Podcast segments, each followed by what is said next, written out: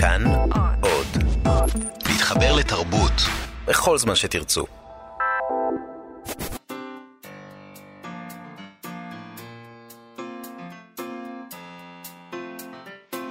מה שכרוך עם יובל אביבי ומה יעשה לה. שלום, אנחנו מה שכרוך בכאן תרבות, תודה שהצטרפתם אלינו. אה, תוכנית אחרונה לשבוע זה, נכון? יום נכון. רביעי היום. כן, לא התבלבלתי. Uh, אתם יכולים להאזין לנו ב-104.9 ו-105.3 FM, וגם ביישומון כאן אודי שזמין בחנויות האפליקציות השונות, חינם אין כסף.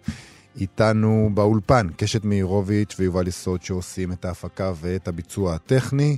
שלום לכם ושלום יעשה לה. שלום וברכה. אנחנו נדבר היום עם ערן ליטבין שלנו מכאן ג' על הספר החדש של יהודה פוליקר. אה, לספר אה, קוראים הצל שלי ואני, הוא יצא בהוצאת ידיעות ספרים. אנחנו נשמע מערן ליטבין על פוליקר הסופר. האם הוא, יש לו שם אה, דברים שהוא מספר שלא ידענו עליו, כי אנחנו מכירים את פוליקר. אני בכל אופן, יש לי תחושה שאני מכירה את פוליקר. פוליקר הוא חבר, ומעולם לא פגשתי אותו, אבל הוא חבר שלי. אה, נדבר גם עם צליל אברהם שלנו. על אה, שיר אה, של ויסלבה שימבורסקה, אה, במסגרת פינתה מחפשת עבודה בספרות. השיר נקרא כתיבת קורות חיים, שיר מאוד מפורסם שלה. אני אשאל, האם כותבים אחרת היום קורות חיים? האם משהו השתנה בכל עבר- הסיפור עבר, הזה? עבר הרבה זמן מאז ששיפצנו את קובץ הוורד הזה. ומאז ש... התכוונתי אחרת, נגיד, מאז ששימבורסקה כתבה את השיר, לא חשבתי על עצמי. אה, אבל כן, לא, אני מזמן כל- לא כתבתי כל השירים הם גם נכון. עליי, זה, כל הסיפורים הם עליי וגם כל השירים.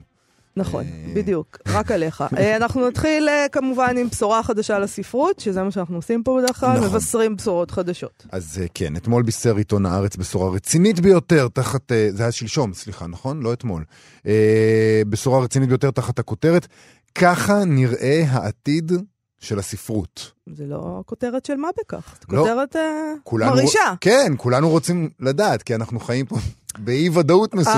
אה, תשמע, הרבנים מעלי אה, תפסו את כל, ה, את כל העניין, פה, את כל הכותרות, כן. עם העניינים שלהם עם היטלר, כן. ועם הגזענות, ו- ולכן הארץ לא סערה כן, מהבשורה העתיד בדיוק, של זה, הספרות. זה, הם גנבו לעתיד הספרות את ה-thunder, כמו שאומרים. אמ, אז אנחנו פה בשירות העם בעצם, מחזירים את הדיון לאיפה שהוא צריך להיות. מיהרנו לקרוא איך נראה עתיד הספרות, והנה המסקנות של גילי איזיקוביץ' מהארץ. היא מספרת על סופרת בשם אנה טוד. אני משתמש בכינוי, בשם התואר הזה, סופרת, אה, באופן די ליברלי אה, אה, כאן, כפי שיתברר אה, אה, בהמשך. היא כתבה סדרת ספרים, גם ספרים זה מילה קצת גדולה על מה שמתרחש בדבר הזה, אבל היא כתבה סדרת ספרים שנקראת אה, בשם אחרי ש. שלוש נקודות. אה, כן, זהו, מסתיים ככה, אחרי ש. מה, שלוש מה נקודות. לא יודע מה. זה... בכלל, השימוש בשלוש נקודות זה דבר שכולנו כל כך כועסים עליו. נכון. בפייסבוק, וזה ועוד נכון, בכותרת. ובהוד- ובהודעות וואטסאפ, אז כאילו לקרוא לסדרת הספרים, טוב, בסדר. מסתבר שהסדרה הזאת היא היא להיט עולמי. שלא יאמן שלא שמענו על זה עד עכשיו. לא שמעתי זאת אומרת, על זה כי זה בחיים להיט, שלי. וזה משנה את אה, מה זה פני להיט? הספרות. תכף אנחנו ננקוב במספרים, מה זה להיט? עכשיו גם נעשה סרט לפי הספר הראשון בסדרה, שזה כאילו הסימן שזה באמת מ- מצליח. זה, אם יש, אם יש אה, ספר, סרט, אז זה, זה העניין. אז ככה גילי איזיקוביץ' כותבת. הסיפור המוזר של אחרי ש... שלוש נקודות. הפרויקט הספרותי-דיגיטלי של טוד הוא אחד מסימני התקופה המרשימים ביותר, מרשימים. הוא מדגים את כוחן של הרשתות החברתיות ואת האופן שבו הן מדלגות מעל ראשי המדיות הישנות. להגיד ראשי המדיות הישנות זה שם אחר לשומרי הסף, כמו שאנחנו אומרים, לא, נכון? זאת אומרת, תראה, קודם כל, אה, יש פה התייחסות לספרות כן. כאל מדיה. כן. זה עוד אחת. זה מדיה ישנה. המודפס. ספרות עם מדיה והיא ישנה. כן. אוקיי. אנחנו, אנחנו במדיה החדשה. אה, היא ממשיכה וכותבת, הוא מראה איך תרבות פופולרית משעתקת את עצמה ומתכתבת עם עצמה, והוא מסביר בממדים שלא ייאמנו, וזה נכון, הממדים הם, אי אפשר להאמין, מהי ויראליות. למה אי אפשר להאמין? לקים קרדשיאן יש איזה 50 מיליון עוקבים באינסטגרם, מה זה אתם נכון. כל כך אה, בש- בשוק? ויראליות זה- מאיזה- מתוך איזה מערה אתם ויראליות זה דבר- זחלתם? זה דבר, מ- זה דבר מרשים, ויראליות. מה מרשים בזה? כי כאילו אתה עושה, זה נגיד, את זוכרת שהייתה פעם אה, כתבה על פטריות בכלכליסט? זה היה מרשים. זה היה מרשים, נכון? פטריה זה דבר מרשים, והחיים של פטריה זה דבר מרשים. נכון, אבל מה שהיה מרשים זה שכתבה על פטריות, פתאום היו לה עשרות אלפי שיתופים ברשת. לא יודע, זה מרשים אותי. בואי נחזור לספרות, לכאורה, ספרות לכאורה. זה די, זה קרוב לספרות כמו שהכתבה על הפטריות קרובה לספרות, אה, אבל בסדר. אה, אז היא, אה, גילי זיקוביץ' כותבת, אולי הוא אומר גם משהו על ספרות ועל הכיוונים הפוטנציאליים שאליה תתפתח. זה כל הסיפור הזה אומר. כן, אז עוד נכתב בהארץ כך, טוד ילידת 1989, היא כנראה הסופרת אה, המוכרת, המוכרת ביותר בעולם כיום, המוכרת ביותר בעולם כיום. היא עומדת בשורה אחת עם ג'יי קיי רולינג, ז- מחברת הארי פוטר, ועם אי.אל ג'יימס, מחברת טרילוגיית 50 גוונים של אפור. כבוד. ההשוואה ל-50 גוונים נשמעת שוב ושוב בזכות קווי הדמיון בין הסדרות. לא רק שטוד וג'יימס החלו לפרסם את ספריהן באותו מדיום, והמדיום הוא האפליקציה וואטפד, זה המדיום, ולא רק מפני ששתיהן מציגות מערכות יחסים בין צעירות תמימות לגברים מתוסבכים, ההשוואות נבעו גם לא רק, אה, אנחנו ממשיכים בזה, ההשוואות נבעו גם לא רק בשל הצדדים האירוטיים שיש בספרים, שבגינם מוגדרת סדרת אחרי ש... כ-50 גוונים... שלוש נקודות. כ-50 גוונים לבני הנעורים. זה, המשפט, המשפט הזה הוא מבחינה, אז הוא לא מאוד בגלל- מורכב. לא בגלל זה, כל ולא הדברים בגלל זה. האלה. בשני המקרים מדובר בספרות מעריצים, שנהפכה גדולה יותר מהתופעה ששימשה לה מקור השראה, או לכל הפחות גדולה כמוה. אוקיי, זה דורש... משפטים מורכבים. כן, זה דורש הסבר. אוקיי, אז, אה, אז בואו נראה. עתיד הספרות, כן. אחרי שש, שלוש נקודות, נכתבה, מה זה, מה זה ספרות מעריצים? נכתבה מתוך הערצה ללהקת הבנים הבריטית-אירית, One Direction. שאני, אפילו אני מכיר אותם. שמעתי. ובמיוחד לסולן שלה, הארי סטיילס, בעל פני הנער, אני ממשיכה לצטט מהארץ, כן? בעל כן. פני הנער, לא, שלא יישמע שאני אה, את. יכולה לתאר אה, את בעל פני הנער בצורה כזאת, כי את אין לי יודעת איך מושג. הוא נראה, הארי לא. סטיילס? אה, אני בטוח, אה, אם אני אראה, אני בטח, בטח ראיתי את אה, דמותו, אבל כרגע לא הוא לא בטח- עולה לי. הוא בטח חתיך. כן, בטח, עם פני נער. אה, הארי סטיילס בעל פני הנער, שקעקועים מכסים את גופו. טוד סיפרה על כך בראיונות עבר. שני דברים חשובים קרו לה ב-2012. היא החלה לקרוא באובססיביות תכנים בווטאפד. אני בטח לא, ככה אומרים, וואטפד? אני אוקיי. שומע על זה לראשונה עכשיו. מדובר ברשת חברתית ובה 65 מיליון משתמשים המפרסמים את החומרים שכתבו לקריאה ללא תשלום.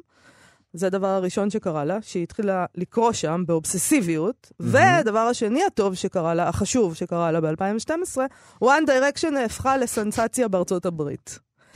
היא מצאה את עצמה נמשכת יותר ויותר לספרות מעריצים, כזו הלוקחת את הכוכבים האהובים והופכת אותם לדמויות בסיפור. וזה כל התופעה מאוד מעניינת, כי בזמני אנשים פשוט היו שמים פוסטר של מייקל ג'קסון בחדר, כן, ונגמר וש- הסיפור, מה אתה ושומעים את מבלבלים את המוח? המוזיקה, ו... קצת טיסלאם, וכותבים כל מיני זה, וכאילו... לפעמים היה מועדון מעריצים כזה, היו נפגשים פעם בחצי שנה ב... באיזה מתנס. כן, דיסק סנטר או משהו כזה, ומקבלים פוסטר חתום. כאילו. זה היה. זה כאילו... אבל תשמעי, אוקיי. אני, אני, אני אוהב לקרוא שהיא החלה לקרוא באובססיביות תכנים באפליקציה הזאת, כי הטענות שלנו הרבה פעמים כלפי אנשים היום זה שהם כותבים בלי לקרוא. אז הנה, אי אפשר, אי אפשר להגיד שהיא לא קוראת. ה- הסופרת אה, אה, הקפידה לקרוא באובססיביות לפני שהיא אמרה לעצמה, אוקיי, עכשיו גם אני יכולה לכתוב. שזה טיפ לכותבים. תעשו כמו טוד, אנה טוד. בקיצור, הארי סטיילס הוא הדמות הגברית הראשית בספר הזה, אותו... אה, פני, בעל פני נער מ One Direction. אה, הוא בחור מחוספס, מקועקע, יהיר ובריטי, עם נטייה לשתייה מוגזמת והתנהגות אינטימית בעייתית. הגיבורה היא טסה. חנונית יפה, מצטיינת בלימודים, מתוכננת בכל צעד בחייה, שמרנית, שעוזבת את בית אמה ואת החבר שלה כדי ללמוד בקולג' יוקרתי בוושינגטון. שם היא נתקלת בהארי ובחבריו, שהשמות שלהם הם כמו שמות החברים האחרים בלהקת One Direction. אה, אני לא יודע איך מבטאים את השמות שלהם. נייל, זיין, זיין? ככה מבטאים את זה? כן, זיין? ליאם ולואי. טוב, כן. בסדר. אה, על פי... אה, בבקשה. על כן. פי נתוני האפליקציה הזאת, זה הקטע המדהים. אני, חשוב לי פה לעצור. מיליארד בני אדם, מיליארד וחצי בני אדם קראו את הסדרה. מיליארד וחצי, זה חלק די ניכר מהאנושות. מהמם. זה לא ייאמן. אה, אז הם מיל... משהו כמו סין קראו את הסדרה הזאתי, אה, והקוראים של טוד אה, גם פרסמו 600 מיליון טוקבקים והערות על הסדרה שלה. הם אה, התחילו להתארגן כמועדון מעריצים ולהתייחס לעצמם בתור משפחת אחרי ש... שלוש נקודות, ופתחו לדמויות חשבונות טוויטר, שזה אה, הכרחי בימינו. אה, בשנת 2014 החתימה גלרי, שזו הוצאה בת של סיימון ושוסטר, שזו הוצאה מכובדת, את אה, אנה טוד על חוזה להוצאת ספריה גם בדפוס. אה, ההוצאה שילמה סכום של שש ספרות והוציאה בכל חודש ספר. חלק מהחוזה כלל סעיף שבמסגרתו יופיעו הספרים עדיין בפלטפורמה המקוונת החינמית, אבל במעבר לדפוס עברו הטקסטים, הגהה ועריכה קלה, וסצנות המין הואשרו בתיאורים מפורטים יותר, שזה דבר חשוב. מאוד. אז מה, אז בוא, בוא, מה אתה אומר על עתיד הספרות? כי, אה, אתה יודע, אני, לי זה נשמע כאילו שמדובר ב, בתופעת רשת יותר מאשר בתופעה ספרותית, אבל תשמעי, הכותרת הייתה עתיד הספרות. הספרות, כן. אז אני מה? חושב ש... מבלי לקרוא את היצירה הזו, אני לא קראתי. שזה חוסר אחריות. זאת אומרת, אל תבוא לפה בלי לקרוא את היצירה. לא קראתי את היצירה הזאתי, אני רוצה להודות שאני גם כנראה לא אקרא. Mm. אני לא אקרא, אה, ומבלי שני הדברים האלה אני יכול להגיד די בביטחון שהספרות יכולה לישון בשקט. וגם אינגמר ברגמן יכול לישון בשקט, למרות על שיש... משכבו בשלום. כן, למרות, הוא לא צריך לעשות, להתחיל לעשות flip-flap, אה, פליקלקים בקבר שלו, למרות שיש המון אנשים שיש להם סטוריז ויראליים באינסטגרם, כי זה, אמנם, סטוריז זה סוג של וידאו? בכלל, אני לא יודע. כן. יש גם סטוריז שהם וידאו, נכון? וידאו, כן. וואו, אתה לא, כי יש גם סטוריז שהם נשארת לא... מאחור. יש גם סטוריז שהם לא וידאו, נכון? כן, אבל אתה יודע, הרעיון של סטורי זה שזה וידאו. אז יש וידאוים באינסטגרם, יש סטוריז באינסטגרם, ועדיין החותם השביעי, כבודו במקומו מונח. אה, אף יצירה ספרותית אמיתית לא תיקרא על ידי מיליארד וחצי איש. נכון, אני לא בטוח שזה סימן רע. אולי זה עתיד הספרות בעצם, אם אני חושב על זה. אולי עתיד הספרות הוא שאחד הסימנים להגדרת יצירת כתובה כספרות או לא, בעידננו הוויראלי, היא האם מיליארד וחצי איש קראו אותה ברשת, ואם כן, סימן שלא, זאת לא הספרות. זה אולי עתיד הספרות שלנו. ולא ההווה. כדאי, ו- ההווה. ואני אני מציעה גם לא להתפעל כל כך מהמספרים האלה, כי למי אכפת? לא, זאת זה- אומרת, מיליארד אנשים צורכים דבר אחד, אז זה לא, מה זה אומר? עכשיו, אם זה כלום, חוץ מזה סטורי, שהיא עשתה כסף. אם זה סטורי ב...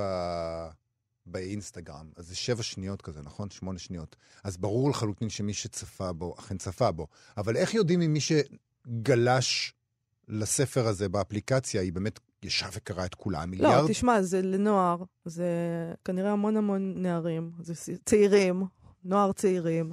ובסדר, הם קוראים את זה, לא, אני לא מתחשק להתווכח ולהגיד, לא, הם לא באמת קראו את זה. הם קראו את זה, אז מה, הם קוראים גם... אה, אני קראתי כשהייתי נערה, מעריב לנוער. כן. נו, נכון. אז מה? ומה היה עתיד הספרות אז?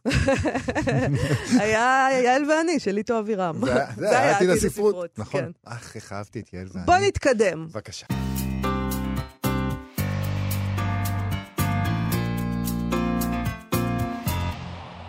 אנחנו, אה, מה שכרוך, בכאן תרבות, חזרנו עליכם, ואיתנו באולפן עכשיו ערן ליטבין שלנו מכאן ג', אה, היום אה, עם הצל שלי ואני, ספר שכתב יהודה פוליקר, ויצא אה, בהוצאת ידיעות, נכון? נכון, ידיעות ספרים. ספרת, ספרי עליית הגג. נכון. אז אה, שלום ערן ליטבין. שלום יובל, שלום אה, מאיה. שלום, שלום. אז... אה, אז מה יש פה אצל יהודה, אני מרשה לעצמי לקרוא לו יהודה פוליקר, ולא יהודה, כי אני חשה קרבה גדולה לאיש, על אף שמעולם לא פגשתי אותו. האם יש פה משהו בספר הזה שאני לא יודעת בעצם אה, מבלי לקרוא אותו? אז אה, אני חושב שמה שאמרת קודם, שיהודה הוא חבר, זה באמת משהו נורא מיוחד. אני לא חושב שיש עוד אומן ישראלי שאנחנו מרגישים איזה קרבה אליו, למרות שאנחנו לא מכירים אותו. יש משהו מאוד חשוף אצל יהודה, מאוד לא מאיים, מאוד אה, פגיע, וזה גורם לנו ממש לרצות לחבק אותו. אה, אנחנו כאילו יודעים עליו המון, הוא כאילו פתח את אה, כל... את כל הקישקס, אה, כבר שנים הוא עושה את זה. גם, גם ב- ביצירה שלו וגם גם- ברעיונות. אם בדיוק. כן, אני חייבת לומר ש... את- כי, כי אתה אמרת את זה עכשיו, פתח את כל הקישקע, זה כאילו נכון, אבל הוא תמיד עושה את זה באיזושהי צורה לא וולגרית. לא כזאת שאתה מתכווץ ואומר, אוי, הבן אדם הזה עכשיו מתפשט. נכון, כאילו זה- יש, יש בו איזה עידון. זה חלק מהסגנון, שבגלל זה גם מקרב הרבה אנשים, אני חושב. בגלל זה גם הרבה אנשים קיבלו את היציאה שלו מהארון הרבה יותר אה, בקלות אולי מאשר אה, אומנים אחרים, אם פתאום נגלה שהם אה, ב- ב- חיים באיזה סתר. כן, כי הרבה פעמים אנחנו קוראים נגיד ראיון שמישהו יוצא בו מהארון, ויש תחושה של ניצול ככה של ה... אמ, של הקלפים האלה בביוגרפיה שלך, לא כדי רק, לא, רק, משהו. לא רק יציאה מהארון, גם uh, טרגדיות אישיות וכל מיני דברים, בדיוק כשיוצא אלבום חדש או כשיש סרט נכון. חדש, ו... אבל הוא לא נותן תחושה צינית כזאת. לא נותן בכלל תחושה צינית, והוא הוא עשה את זה אה, ביוזמתו. המהלך הזה של אה, אפר ואבק בא אחרי הצלחה מאוד גדולה של להקת בנזין, והוא היה כאילו במקום אחר לגמרי, ועדיין הוא בחר לבוא אחרי כל הרוקנרול הזה והחספוס, ולהגיד, הנה, תראו, זה אני, זה מה שעבר עליי, זאת הטראומה שאני מתמודד איתה, זה הצל שאני מסתובב איתו. ו- וזה יצר אצלנו, אצל הקהל, איזה אמפתיה מאוד גדולה אליו. הספר הזה הוא בעצם אה, איזה מין אה, מפה אה, ביוגרפית שיהודה פותח בפנינו. רוב הספר הוא עד, אה, עד הגיוס שלו, זאת אומרת, לא מדובר בביוגרפיה באמת של מה עשיתי כל החיים, הוא אפילו לא מגיע ללהקת בנזין שם. זאת אומרת, אנחנו מגיעים ממש לכור הזה, הכואב שלו, אה, של קריית חיים, שהוא נולד בה. אה, והספר פורס גם תמונה מאוד מאוד יפה ומעניינת של אה, פריפריה בשנות ה-50 וה-60, עם כל, ה, עם כל הדברים האלה ששמענו וגדלנו עליהם. ויהודה פותח את הספר הזה בעצם בווידוי נורא גדול, שאימא שלו לא רצתה אותו בעצם. אה, ולשאלתך אם אנחנו מגלים דברים חדשים, אני גיליתי המון דברים חדשים שלא ידעתי עליו, קראתי המון רעיונות, שמעתי אותו, פתאום שהוא כותב את זה בקול שלו, פתאום שהוא מספר דברים שלא ידעתי ותכף נדבר עליהם, אמרתי, וואלה, הייתה סיבה, הייתה סיבה לספר הזה. רוצה לקרוא לכם משהו שממש מופיע בעמודים הראשונים. הוא אומר, יותר מאוחר אני קולט עוד נימה בדברים של אימא. אותך בעצם לא רציתי. כשגדלתי היא דיברה, היא סיפרה לי בגילוי לב. היו לי כבר ארבעה ילדים ואמרתי לעצמי, די, אין לי כוח לעוד ילד. זה אבא שלך, הוא זה שרצה אותך. הכל בצחוק כמובן, היא לא ממש מתכוונת, אבל ילד שומע, סופג את רוח הדברים. אם אמא תמיד חסרת סבלנות ואם אין לה כוח לעוד ילד, למה שהיא תרצה אותי? אמא לא מחבקת, אמא לא מלטפת. ווואו, אני קיבלתי בום מזה, כי כזאת חשיפה אני לא זוכר ששמעתי אצל איש ידוע בציבור. נוצר פה, יש פה איזו משפחה עם עוד, אה, עם עוד אחים. אבא שסוחב כאב מאוד מאוד גדול, איש מאוד מאוד מחוספס. אה, יהודה מספר על המפלצת שמדי פעם פורצת כשאבא גם שותה לפעמים, והזיכרונות האלה שנוכחים בבית הזה כל הזמן, האימא מותשת מחיי היומיום, עובדת בניקיון. אה, באמת, אה, ויהודה שהוא ילד מאוד מאוד רגיש, אה, מרגיש בצד, הוא הילד הקטן. במסורת הזאת של, של יוון, יש גם את העניין הזה של הבן הזקונים הוא זה שיטפל בהורים כשהם יהיו זקנים, זה עוד איזה משקולת על הצוואר שלו. הוא יודע שהוא לא יצליח לעשות את זה, הוא חייב להתנתק מהאבא הזה, שהוא הוא הדבר שהוא הכי אוהב בעולם. האבא היא הדמות החזקה בבית, והוא כל הזמן רוצה את קרבתו. העניין הזה של הצל בעצם, הוא, והוא אומר את זה, וזה, וזה נורא מעניין, כי יש את השיר הזה, הצל ואני, שאנחנו כולנו, כולנו מכירים, והוא אומר שהאסון של אבי הוא מות הילדות שלי, הצל שילווה אותי כל חיי, זאת אומרת, המאבק הזה בין הרצון שלו לחיות ולפרוח, והוא ילד מאוד מאוד סקרן ומאוד פרחח אפילו, אה, לבין הרצון הזה להיות ליד אבא, הפחד הזה שהם, שהם ימותו. הוא כל הזמן נוכח ב- ב- בסיפור הזה. אה, והוא אומר, אה, כשהילדים אחרים מקשיבים לפני השנה לסיפורי האגדות של פינוקיו וג'פטו, אנחנו מקשיבים לאגדות של מרד גטו ורשה או לסיפורי גבורה מבירקנו ודכאו. אנחנו יכולים להבין מה זה עושה לילד, בעיקר שהוא נורא נורא רגיש, שזה מה שהוא מקבל ובמנות מאוד מאוד גדולות. אולי זה גם... נורא מעניין גם, כי חלק מהעניין עם ניצולי שואה זה שהם לא דיברו בהרבה מהפעמים. זה זה דבר שהיה נוכח ולא דובר.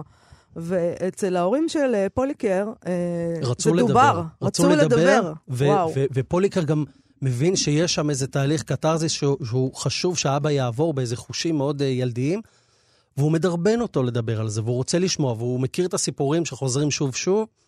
האימא כל הזמן אומרת, תפסיק, תפסיק, תפסיק, אתה הורס את הילדים, זאת אומרת, יש שם את העניין הזה של ההשתקה, אבל האבא לא יכול, זאת אומרת, זה גדול ממנו, זה גם יוצא באיזה שטף, זה לא יוצא בצורה מבוקרת. אולי זה גם הסיבה שבגללה הוא עוצר בגיל 18. זאת אומרת, הוא, נש... הוא, הוא מדבר אך ורק על הילדות, זה אה, במידה רבה להישאר במקום הזה, מן הסתם ילדות כזאת היא משאירה אותך אין ספק. אה, תקוע.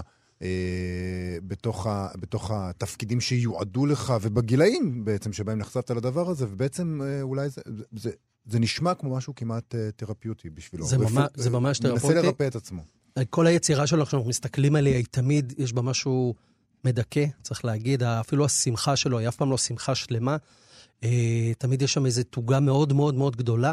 בספר הוא גם מדבר על הגמגום ועל הפחד הזה מהגמגום. אה, זו תקופה שעוד לא ידעו איך לטפל בדבר הזה, אז הוא פשוט שותק הרבה מאוד שנים. והוא מתחבר לקולנוע, כי זה בעצם, זה במקום לקרוא ספרים, הוא גם כנראה היה דיסלקט, וכל האותיות אה, אה, מתערבבות לו. הוא לא מתקבל ללהקה צבאית כי הוא לא ידע לקרוא תווים. הוא ניגן באיזה להקת רוק ומאוד אהבו איך שהוא מנגן, אבל הוא לא יודע לקרוא תווים. וזה גם תוקע אותו. אה, והוא גם מדבר על העניין הזה של, ה, של, ה, של הזהות המינית שלו, שזה היה נורא מעניין. הוא למשל מספר על שני מקרים, אחד שבחוף הים אה, איזה גבר ניגש ורוצה לגעת בו. אה, ויהודה גם מאוד נרתע, אבל גם מאוד מאוד סקרן, והוא בעצם בגיל 14 מבין שהוא, שגברים יותר מסקרנים אותו מנשים. אגב, הייתה לו זוגיות עם, עם בחורה אפילו ארוכה, כנראה גם התנסויות מיניות שלא מפחידות אותו ולא... לא, לא, לא דוחות אותו, אבל הוא מוצא יותר עניין בגברים. מגיע איזה יום סוכן של ספרים אליהם הביתה, אין אף אחד בבית, ואז האיש אה, שואל אותו אם הוא רוצה לראות אה, תמונות של אה, אה, גברים ערומים. זאת אומרת, יש, שם, יש פה ממש גילוי לב מאוד מאוד גדול, ויהודה מדבר על זה ממש בפתיחות, משתף גם בסקרנות וגם ברתיעה. הוא מבין מה המשמעות של להיות אה, הומוסקסואל בשנים ההם, עם הורים כאלה, זאת אומרת, זה בלבול מאוד מאוד גדול. וואו, זה בלתי אפשרי. זה, אתה לא יכול לעשות להם את זה. כמעט בלתי אפשרי. זה גם הורים שלא מאפשרים, אין מקום לילדים, אין מקום לשאיפות שלהם, הוא גם מנסה כל פעם אה, ש, ש, שידחפו אותו למוזיקה, הוא נורא רוצה את זה, אין עם מי לדבר, אין מקום לרצונות של הילדים. זה נורא נורא עצוב, זה ספר עצוב נורא. תשמע, מעבר לדברים האלה, מעבר לרצון לדעת, מעבר, אתה יודע, קצת uh, סקרנות mm-hmm. uh, מציצנית כזאת גם, כן? אמנם זה בן אדם uh, כותב שכתב כל חייו ויצר כל חייו, אז יש לו נגיעה לדברים האלה, אבל בכל זאת זו פעם ראשונה בעצם שהוא כותב ספר. זה כתוב טוב? זה כתוב טוב. אני לא יודע אם הוא כתב את זה לבד, אני לא יודע להגיד את זה. זה כתוב טוב, זה נשמע הקול שלו, אני יכול לדמיין אותו אה, אה, אומר את זה, ולכן בעיניי זה, אה, הצליחו לעשות את זה. זה, זה מאוד מעניין, זה נקרא כשטף, זה מחולק לפרקים מאוד קצרים. Uh, המדור לחיפוש קרובים, מוכר הנפט, uh, הקולנוע החדש. Uh, זאת אומרת, זה, זה, זה על הכיפאק. זה uh, נקרא מאוד מאוד בשת, ב, ב, ב, באופן שוטף. Uh, עשו כאן עבודה טובה, אני לא יודע מי עשה, אולי הוא עשה לבד, אולי לא, זה לא חשוב, זה, זה עשוי טוב. Uh, אני חושב שהתפקיד, אחד התפקידים, אולי התפקיד של פוליקר, כמו התפקיד של הסרט הקיץ של אביה, mm-hmm. הוא פתח בפנינו איזה צוהר לעולם הזה של דור שני, כן. ששמענו עליו, אבל לא ראינו ולא שמענו איך הוא נשמע. וכמו שראיתי את הקיץ של אביה, ואחריה, ואני כבר, אני חושב שאני יודע יותר על דור שני, אני חושב שפוליקר, גם באלבום אפר ואבק וגם בסרט, ובכלל, אני חושב שהוא עשה את שלו, זאת אומרת, הוא הצליח להעביר מה זה לחיות עם, ה, עם האנשים האלה שחזרו הוא, משם. הוא, היה, הוא ויעקב גלעד, חייבים לומר, הם היו מהראשונים בעצם. ממש מהראשונים. זה לא היה מהראשונים. זה דבר... אולי היום הראשונים. זה כמעט אופנתי, הם היו הראשונים שעשו את זה. בטח בתרבות הפופולרית. נכון, והתקליט, זה היה תקליט. תקליט. אה, אפר אה, אה, זה תקליט מופתי. זה ממש. לא רק שהם היו ראשונים, הוא פשוט גם תקליט מופתי. הוא פשוט תקליט מצוין, הוא עשוי מדם ליבם, והם גם היו אנשים מאוד מאוד מוכשרים. אה, וזה באמת, זה, זה ממש אבן דרך, אין, אה, אין מילה אחרת. אז הצל שלי ואני של אה, יהודה פוליקר בידיעות ספרים. מומלץ מאוד. קריאה מומלצת. מאוד. תודה, תודה רבה לך, ערן ליטבין. תודה לכם. להתראות.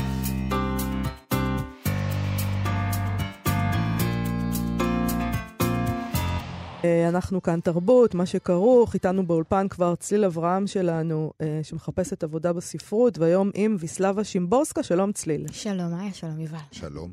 אוקיי, אז אנחנו מדברים על שיר שנקרא אה, כתיבת קורות חיים, נכון? כן. בבקשה. כתיבת קורות חיים. מה נחוץ? נחוץ לכתוב בקשה ולצרף לה קורות חיים.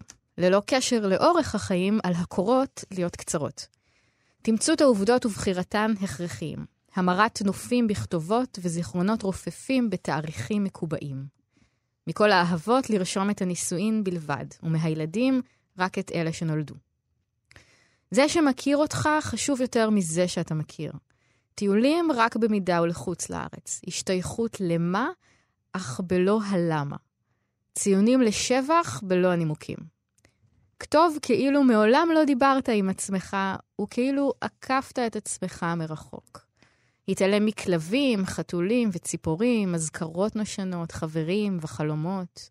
מחיר ולא ערך, כותרת ולא תוכן. מספר הנעליים ולא היעד שאליו אתה הולך, זה שאמור להיות אתה. לכך יש לצרף תצלום באוזן גלויה. רק צורתה נלקחת בחשבון, לא מה שנשמע. מה נשמע? נהמת מכונות הגורסות את הנייר. כן. אני מבינה שפחות התחברת. אה, מה את חשבת? יש פה משהו מאוד אה, מדויק במשפט, כתוב כאילו מעולם לא דיברת עם עצמך. זה, אני חושבת, שורת המחץ פה של מה אנחנו עושים כשאנחנו כותבים קורות חיים. כן. זה, יש בזה איזה יציאה מתוך הגוף והתבוננות מבחוץ על החיים שלנו כאל משהו שמישהו יזכור. כמו שנשים נניח מסתכלות על עצמן במראה ורואות איך מישהו אחר יסתכל עליהן, אז ככה רק על חיינו המקצועיים, או בעצם על כל החיים שלנו באיזשהו מובן. Uh, ובעיקר אני חושבת, יש, מה שמושך אותה פה זה המשחק, או לא המשחק מילים, אלא הש, השימוש במילים קורות חיים. כן. זאת אומרת, אלה לא קורות החיים. כן. זה לא מה שקרה לך בחיים, זה לא מה שהרגשת, אין שם את כל הכלבים שליטפת ואת החתולים ש... גרגרו עליך, אנחנו פה מגיש, מנסים אה, למצוא עבודה. כן. אנחנו ו... כותבים באיפה עבדנו, איפה שירתנו בצבא, כמובן. והיא מחפשת את החורים, את כל מה שלא נכנס. והיא רוצה... האבות שלו והילדים את שלו. את חיי הנפש ואת ה... את הדברים האחרים, את החיים כן. עצמם. כן. נכון? כשאני קראתי את זה חשבתי אה, מיד על תורת הפערים הספרותית, של פרופסור מנחם פרי, ו- ויש תסביר אבל יש את הקטע הזה שכשהטענה היא, אני עושה לזה כמובן עוול וכולי וכולי, mm-hmm. במשפט קצר, אבל הטענה היא שכשאתה קורא אה, ספר, יש עלילה מסוימת ואתה צריך כל הזמן לחשוב על מה אין בה, מה, מה חסר. מה נמצא בין ה, בין ה, בפערים האלה שבין אה, סצנה לסצנה, ש, שבין אה, חיבוט נפש אחד למשנהו, מה חסר? אתה צריך לחשוב כל הזמן מה אין פה. וחשב... לא, אז אני לא חושבת שזו הטענה שאתה צריך לחשוב כל הזמן, אלא שאתה חושב כל הזמן, ואתה בעצם משלים את הפער הזה. נכון. אתה, אתה, באופן אוטומטי אנחנו עושים השלמת פערים. נכון. אנחנו מבינים דבר מתוך דבר. נכון, נכון, בהחלט. ו- וחשבתי על זה שזה נורא מצחיק, כי, כי לפחות בזמני, כשהגשת קורות חיים, לא יכולת שיהיה פערים. זאת אומרת, כשכתבת את, ה, את הרזומה המקצועי שלך, היית חייב שאם עזבת עבודה אחת באוגוסט 2005, אה, אז שבספטמבר 2005 כבר יהיה את, ה, את השורה הבאה, כי אחרת אתה בא לראיון עבודה ואומרים לך, אוקיי, מה קרה? מה התבטלת שם? מה היה בפער מה הזה? מה קרה בסתיו 2005? אנחנו צריכים uh, להשלים את תורת הפערים הזאת. והיום זה לא ככה? היום זה לא ככה. אז לא. למה היום זה לא ככה, צליל? אה, אצלכם הצעירים. היום אה, זה מאוד מאוד מקובל לקחת פסק זמן ארוך. אה, זה מאוד מקובל שב-2015 הייתי שנה בהודו נניח, אה, ואפילו מקובל מה שהיה איסור עוד יותר גדול בקורות החיים, שזה להיות פחות משנה. נכון, היה צריך רצף. היית חייב, לא משנה לשרוד. כמה מתעלל היה הבוס שלך, היית חייב לשרוד שנה, כי אסור שיהיה כתוב ספטמבר 2005, ואחר כך יהיה כתוב 2006. אוגוסט 2006. נורא, unhireable. זה לא קיים איך יותר. זה השתנה? למה זה השתנה רגע? למה, מה, מה, מה המניעים הפילוסופיים מאחורי הדבר הזה? אה, שוק העבודה השתנה Mm. באופן כזה שהוא פח, הוא פחות מתגמל אנשים על אה, עקביות ונאמנות, ואין היום יותר את כל התמורות או הצ'ופרים שהיו פעם על להישאר במקום עבודה אחד הרבה זמן. ומתוך זה אנשים פשוט התחילו למרוד במוסכמות האלה, עד שלא הייתה ברירה למקומות העבודה, אלא לקבל להתכופף. אותם, כי אתה, אתה יכול לעקם את אפך כמה שאתה רוצה מול קורות חיים שבהם יש שנה ריקה, אבל אתה תקבל הרבה מאוד קורות חיים כאלה מאנשים מאוד מוכשרים. אה, זה פשוט זה לא משהו שהוא משמח מחוץ. בעצם. כן, זה לא משהו כלומר, מחוץ שהם לנורמה רוצים יותר. בעצם, זה חלק מהעניין הזה של להתקדם, אני מבינה. אני עכשיו פה שנה, ועכשיו אני אמצא משהו יותר טוב, אז אני כבר רצה לשם, וזה הדבר שבעצם הם עושים, האנשים האלה. בעצם העובדים המ- המוכשרים, או האלה שמתקדמים מהר היום, אה, הם אלה שיודעים לקפוץ מהר ממקום למקום, ולא לא להישאר הרבה זמן במקום אחד. אה, וגם, שוב, מאוד מקובל, גם בתפקידים מאוד בכירים, וגם במקומות עבודה מאוד אה, שווים, לקחת פסק זמן, לנסוע לחו"ל ולחזור. אמ, ומנהלים שלא מסכימים לזה נתקלים בבעיות קשות בגיוס. זאת אומרת, שוק עבודה ממש היה חייב להתכופף מהבחינה אה, הזאת. זאת אומרת שמנהלים גם צריכים להסכים לזה, במובן הזה שאני יכולה עכשיו לקחת שנה חופש, והמקום הזה יחכה לי? כן, כן. לא ידענו. כל הכבוד לאנשים הצעירים כן. שהצליחו להגיע רספקט. למצב הזה. כן, היה, נהדר. אני לא זוכרת אם זה היה בקופת חולים כללית, או איפה זה היה, שהייתה שם ממש בעיית חל"תים, והם היו צריכים לשבת ולעשות מדיניות חל"תים, כי העובדים, אם לא נתנו להם חל"תים, הם פשוט עזבו. כל אמ, הכבוד לדור הזה, באמת. תודה. אני רוצה, כנציגת הדור פה, אני כן. רוצה רגע לחזור לשיר ולתורת הפערים. אני חושב שמה ש... אה, אם אנחנו מדברים על השנה החסרה וכולי וכולי, אני חושב שמה שהיא אומרת כאן זה, אה, במידה מסוימת, קורות החיים מלאים בפערים בעצם, כן. והנה הם כל מה שחסר בהם, החתולים והאהבות והילדים שנולדו ו- ו- והילדים שלא נולדו, נכון. ו- וכל הפערים האלה חסרים, ו- ומה שעצוב כאילו בית קורות החיים זה שבעצם אף אחד לא רוצה להשלים את הפערים, אף אחד לא רוצה לדעת מי אתה כשמקבלים אותך לעבודה. תורת הפערים נמסה, היא נמוגה, זה לא מעניין אף אחד. היא אומרת, אבל כל כולי, כל כולך, נמצא בפערים האלה שאינה, ש- שבקורות החיים, וזה לא מעניין אף אחד. אז אני, אה, לאור השיחה שלנו, צליל, מרגישה שזה דבר שמאוד מאוד השתנה, ובעצם אה, את השיר הזה כתבה אישה אה, מהמאה ה-20, אה, והשיר הזה לא מתאים להיום בהרבה מובנים, משום שאם היום אני מקבלת קורות חיים ואני רואה שם שנה שהאיש לא עבד, אז יש שם אה, הודו או משהו. כן, אבל. השיר הזה הוא לא על השנה ש... יש שם, יש שם אבל יותר זה כן נכון. ויש עוד דבר שאני רוצה לומר, שאני לא יודעת אם עושים את זה, אה, אה, אנשים שמגייסים, אבל נגיד מישהו שרוצה לגייס ומחליט. שהאיש אה, מתאים לו לפי הדף הזה, הוא יכול ללכת לפייסבוק שלו, ושם הוא יראה את כל קורות החיים אני שלו. אגיד לך מה אני חושבת שהיא מפספסת פה. בסופו של דבר, כ- כשאתה כעובד כותב קורות חיים, אתה אכן מרגיש שאתה מצמצם את קיומך לכדי שורה של משימות שמילאת, ואתה חושב שככה אתה הופך את עצמך לאיזה מין פאזל שמתאים בדיוק לחלק שהפאזל. אבל כשאתה מגייס אנשים, בעצם מה שאתה מנסה לעשות דרך הקורות חיים ודרך ראיון ודרך להסתכל לפייסבוק, זה להבין מי זה הבן אדם. אז זהו, את כן זה- מנסה להבין מי זה הבן בוודאי, אדם. ברור, זה הדבר הכי חשוב בעצם, וכל הדברים האלה הם דרכים לנסות ללמוד. השינויים האלה שאת מדברת עליהם, אה, אה, סדקו קצת את התדמית הזאת של קורות החיים, כי מה שאני מסכים עם מאיה, מה שקרה בקורות החיים האמיתיים, זה שמשהו מה, מה, מהסכמה הזאת נסדק, ואז דרך, דרך הסדק הזה אין מה לעשות. פורץ הבן אדם שמולך. אם יש לו שנה בהודו, זה לדעת עליו מעט מאוד, אבל משהו פורץ החוצה. נגיד יש אני לא קורות- הייתי נוסע לשנה חיים- להודו. שני קורות חיים אותו דבר, כן. הכל אותו דבר, אבל הבן אדם זה היה שנה בהודו, והבן אדם הזה ש- נסע שנה? לפינלנד. את מי לוקחים? בסופו של? דבר הרי לא לוקחים לפי קורות חיים. קורות חיים זה דרך להכניס רגל בדלת. מה, את רואה? את... אה, אה, אה, גייסתי הרבה גייסת אנשים, הרבה כן. אנשים. אוקיי, אז כשיש מולך קורות חיים, איך- איזה- איך עולים אנשים מתוך השורות האלה? זאת אומרת, איך את יכולה לדעת מי הבן אדם? לעתים קרובות הבן אדם שאת פוגשת הוא לא מה שחשבת שיהיה כתוב שם. אוקיי. מאוד מאוד קשה לדמיין דרך זה. יש דברים מסוימים שאת מחפשת, אבל הרי גם מכותרות של תפקידים היום נורא קשה להבין שכל אחד הוא מנהל ענף ומנהל תחום ו manager ו senior וזה, אתה לא אבל באמת... זה בדיוק הנקודה. זה אחת הבעיות בשיר הזה, יש פה איזו רומנטיזציה מוחלטת של האדם, כן? אתם לא מכירים אותי, אני לא... אל תגדירו אותי. זה לא רומנטיזציה, זה נקרא הומניזם. זה ככה נגיד. קוראים לזה. מי שעושה את זה זה הבן אדם. האימה הכי גדולה שלנו זה שידעו מי אנחנו בראיון העבודה. אוי ואבוי שבראיונות עבודה ידעו מה אני חושב באמת. והיא אומרת את זה, כאילו, אוי, לא מכירים אבל אותי, זו לא טעות. יודעים מי אז אני. אני רוצה להיות בצד של המנהלים פה. ז- זאת הטעות, שכשאתה בא לרעיון עבודה, המנהל כן מנסה להבין מי אתה. ואחד הדברים אני הכי, יודע, הכי אני לא דוחים... רוצה שהוא ידע. אחד הדברים שהכי גורמים לדחייה ב- ברעיונות עבודה זה שבן אדם שמנסה להעמיד פנים שהוא מושלם, שאומר שאף פעם לא נתקל בבעיות במקום העבודה, שכל המשימות שאתה מתאר בפניו נשמעות לא נהדרות. היא בעצם נוגעת במשהו שאנחנו מדברים עליו הרבה, זאת אומרת, זאת השאלה, האם עצם קיומו של שוק עבודה ועבודה שכירה נוגדים את הרעיון ההומניסטי? והתשובה?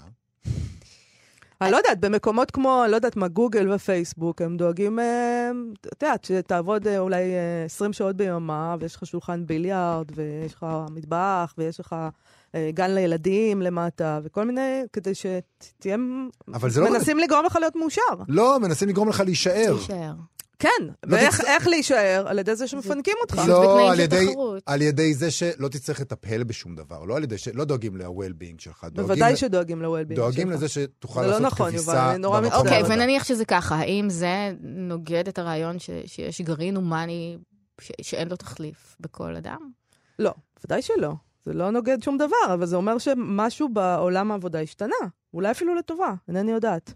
כי מצד שני, אתה כן עובד 20 שעות ביום במקומות האלה. כן. אז, אה, וזה פחות אה, רצוי. אני, אני רוצה רק להגיד שאני ממש לא אוהב את השורה האחרונה של השיר הזה, נהמת מכונות הגורסות את הנייר. כאילו איזה מלודרמה מטורפת, אוי ואבוי, גרסו את... אה, את uh, קורות החיים שלך, שאתה מלכתחילה גרסת את עצמך כדי להתאים לדף הנייר הזה. כאילו, זה בסדר, לא קיבלו אותך יובל, לעבודה. אני, אני חושבת שאפשר לסכם את כל העניין הזה בזה שאין לך טיפת רגישות לשירה. מה אתה אומר על זה? או מה- בכלל? או לבני אדם, אה, יכול להיות. או לשימבורסקה. אוקיי. אני אשאיר את זה, זה ביניכם. צליל אברהם, תודה רבה לך. תודה. תודה רבה. להתראות.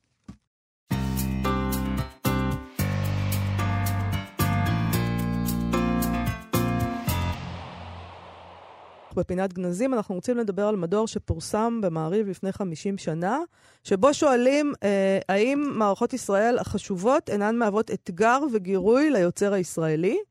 אולי מימד הזמן הוא המכריע בכתיבת ספרות שריכאה... אה, אה, רגע, המשקפיים שלי. חיכאה ודחפה המלחמה. נכון. ועדיין לא נתרחקו מערכותינו, סליחה, מספיק, להבשלת החוויה ולנביטת ספרות מלחמה, שאינה ספרות יהודית גריידא.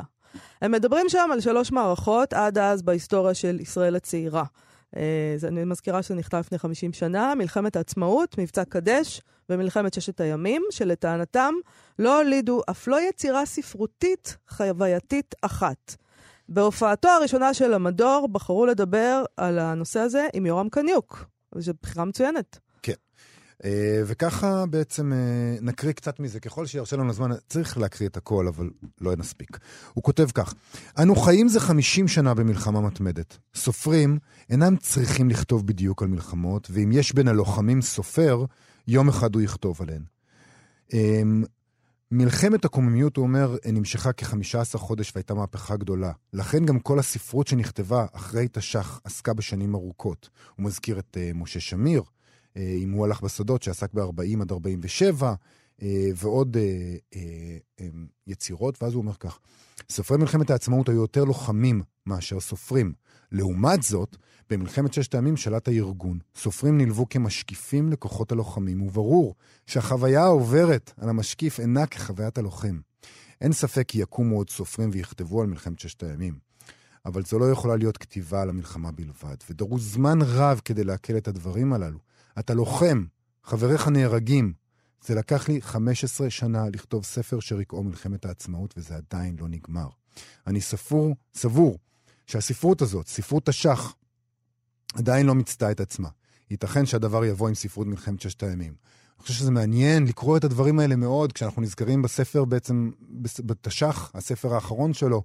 אה, שלקח לו עוד אה, בערך 50 הרבה שנה יותר לכתוב. זמן ממה שהוא חשב, אני, אני חושב. גם רוצה אה, לש- לש- לשים לב שאנחנו מדברים על מדור, ש- על הטקסט שפורסם בשנת 69. מהמם. אה, זאת אומרת, כל הדבר הזה קורה אחרי מלחמת ששת הימים, האופוריה, זמנים של אופוריה. אה, עוד לא קרה לנו האסון של מלחמת יום כיפור נכון. בשלב הזה. נכון. אבל האסון של יורם קניוק כבר קרה לו. זאת אומרת, האסון של קניוק הוא קרה. כבר, הוא כבר נכון. מצולק לחלוטין. נכון.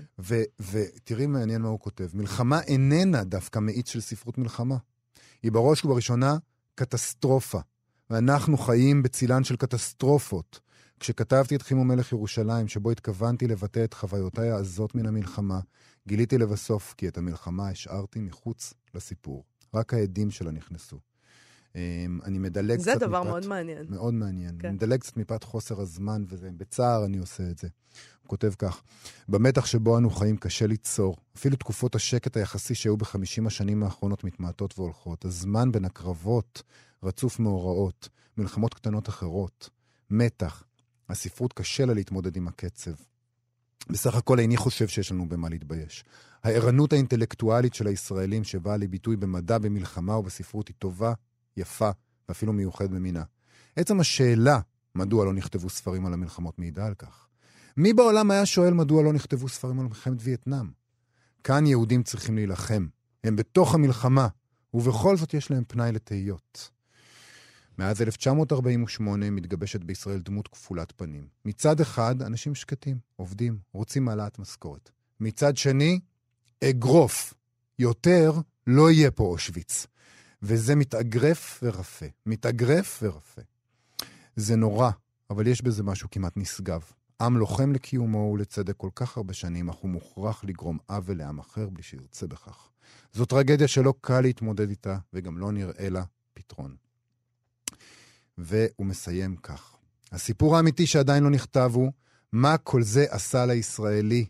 ספרות תיעודית, תיאורי קרב, יש פה ושם. מה שחסר הוא הביטוי למה שקורה לאדם אשר לחם בילדותו נגד הגרמנים, סייר במחנות המוות, חזר להגנה, נלחם במלחמת הקולומיות, כל חייו הוא לוחם.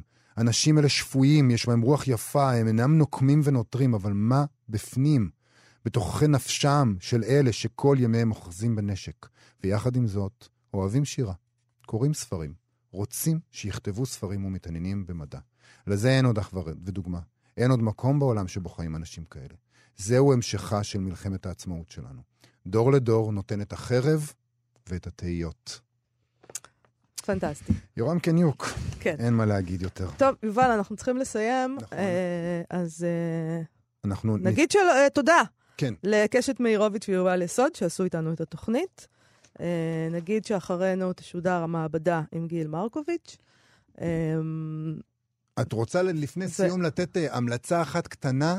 המ- הם המלצת סוף שבוע. אני יכולה דקה. להגיד שלכבוד אה, יום השואה, בחנות הספרים אולצר ספרים בירושלים, אה, בשעה שמונה בערב היום, תהיה הרצאה של פרופסור עודד איילברונר על סוד הקסם האפל של הנאצים, נכון. אה, שהוא הוא ידבר שם על דרכי עלייתם לשלטון אה, של אה, קבוצות של, קבוצת אידיאליסטים קיצוניים, שזה נושא מאוד מעניין. נכון. אומנם גם- שייך להיסטוריה, אבל עדיין, יכול להיות שאפשר להפיק ממנו משהו. נכון, גם ברחוב מה זה בתל אביב, לתל אביבים, מתקיים בשבע וחצי השקה של הספר דימויים למרות הכל, שבו עוסקים בארבעה צילומים מאושוויץ שהוברחו ב-1944. זה גם אה, לתל אביבים. יש אה, אירוע ספרותי מאוד מעניין ליום בערב, וזה באמת עכשיו הזמן שלנו להגיד לכם שלום, נהיה כאן שוב מחר.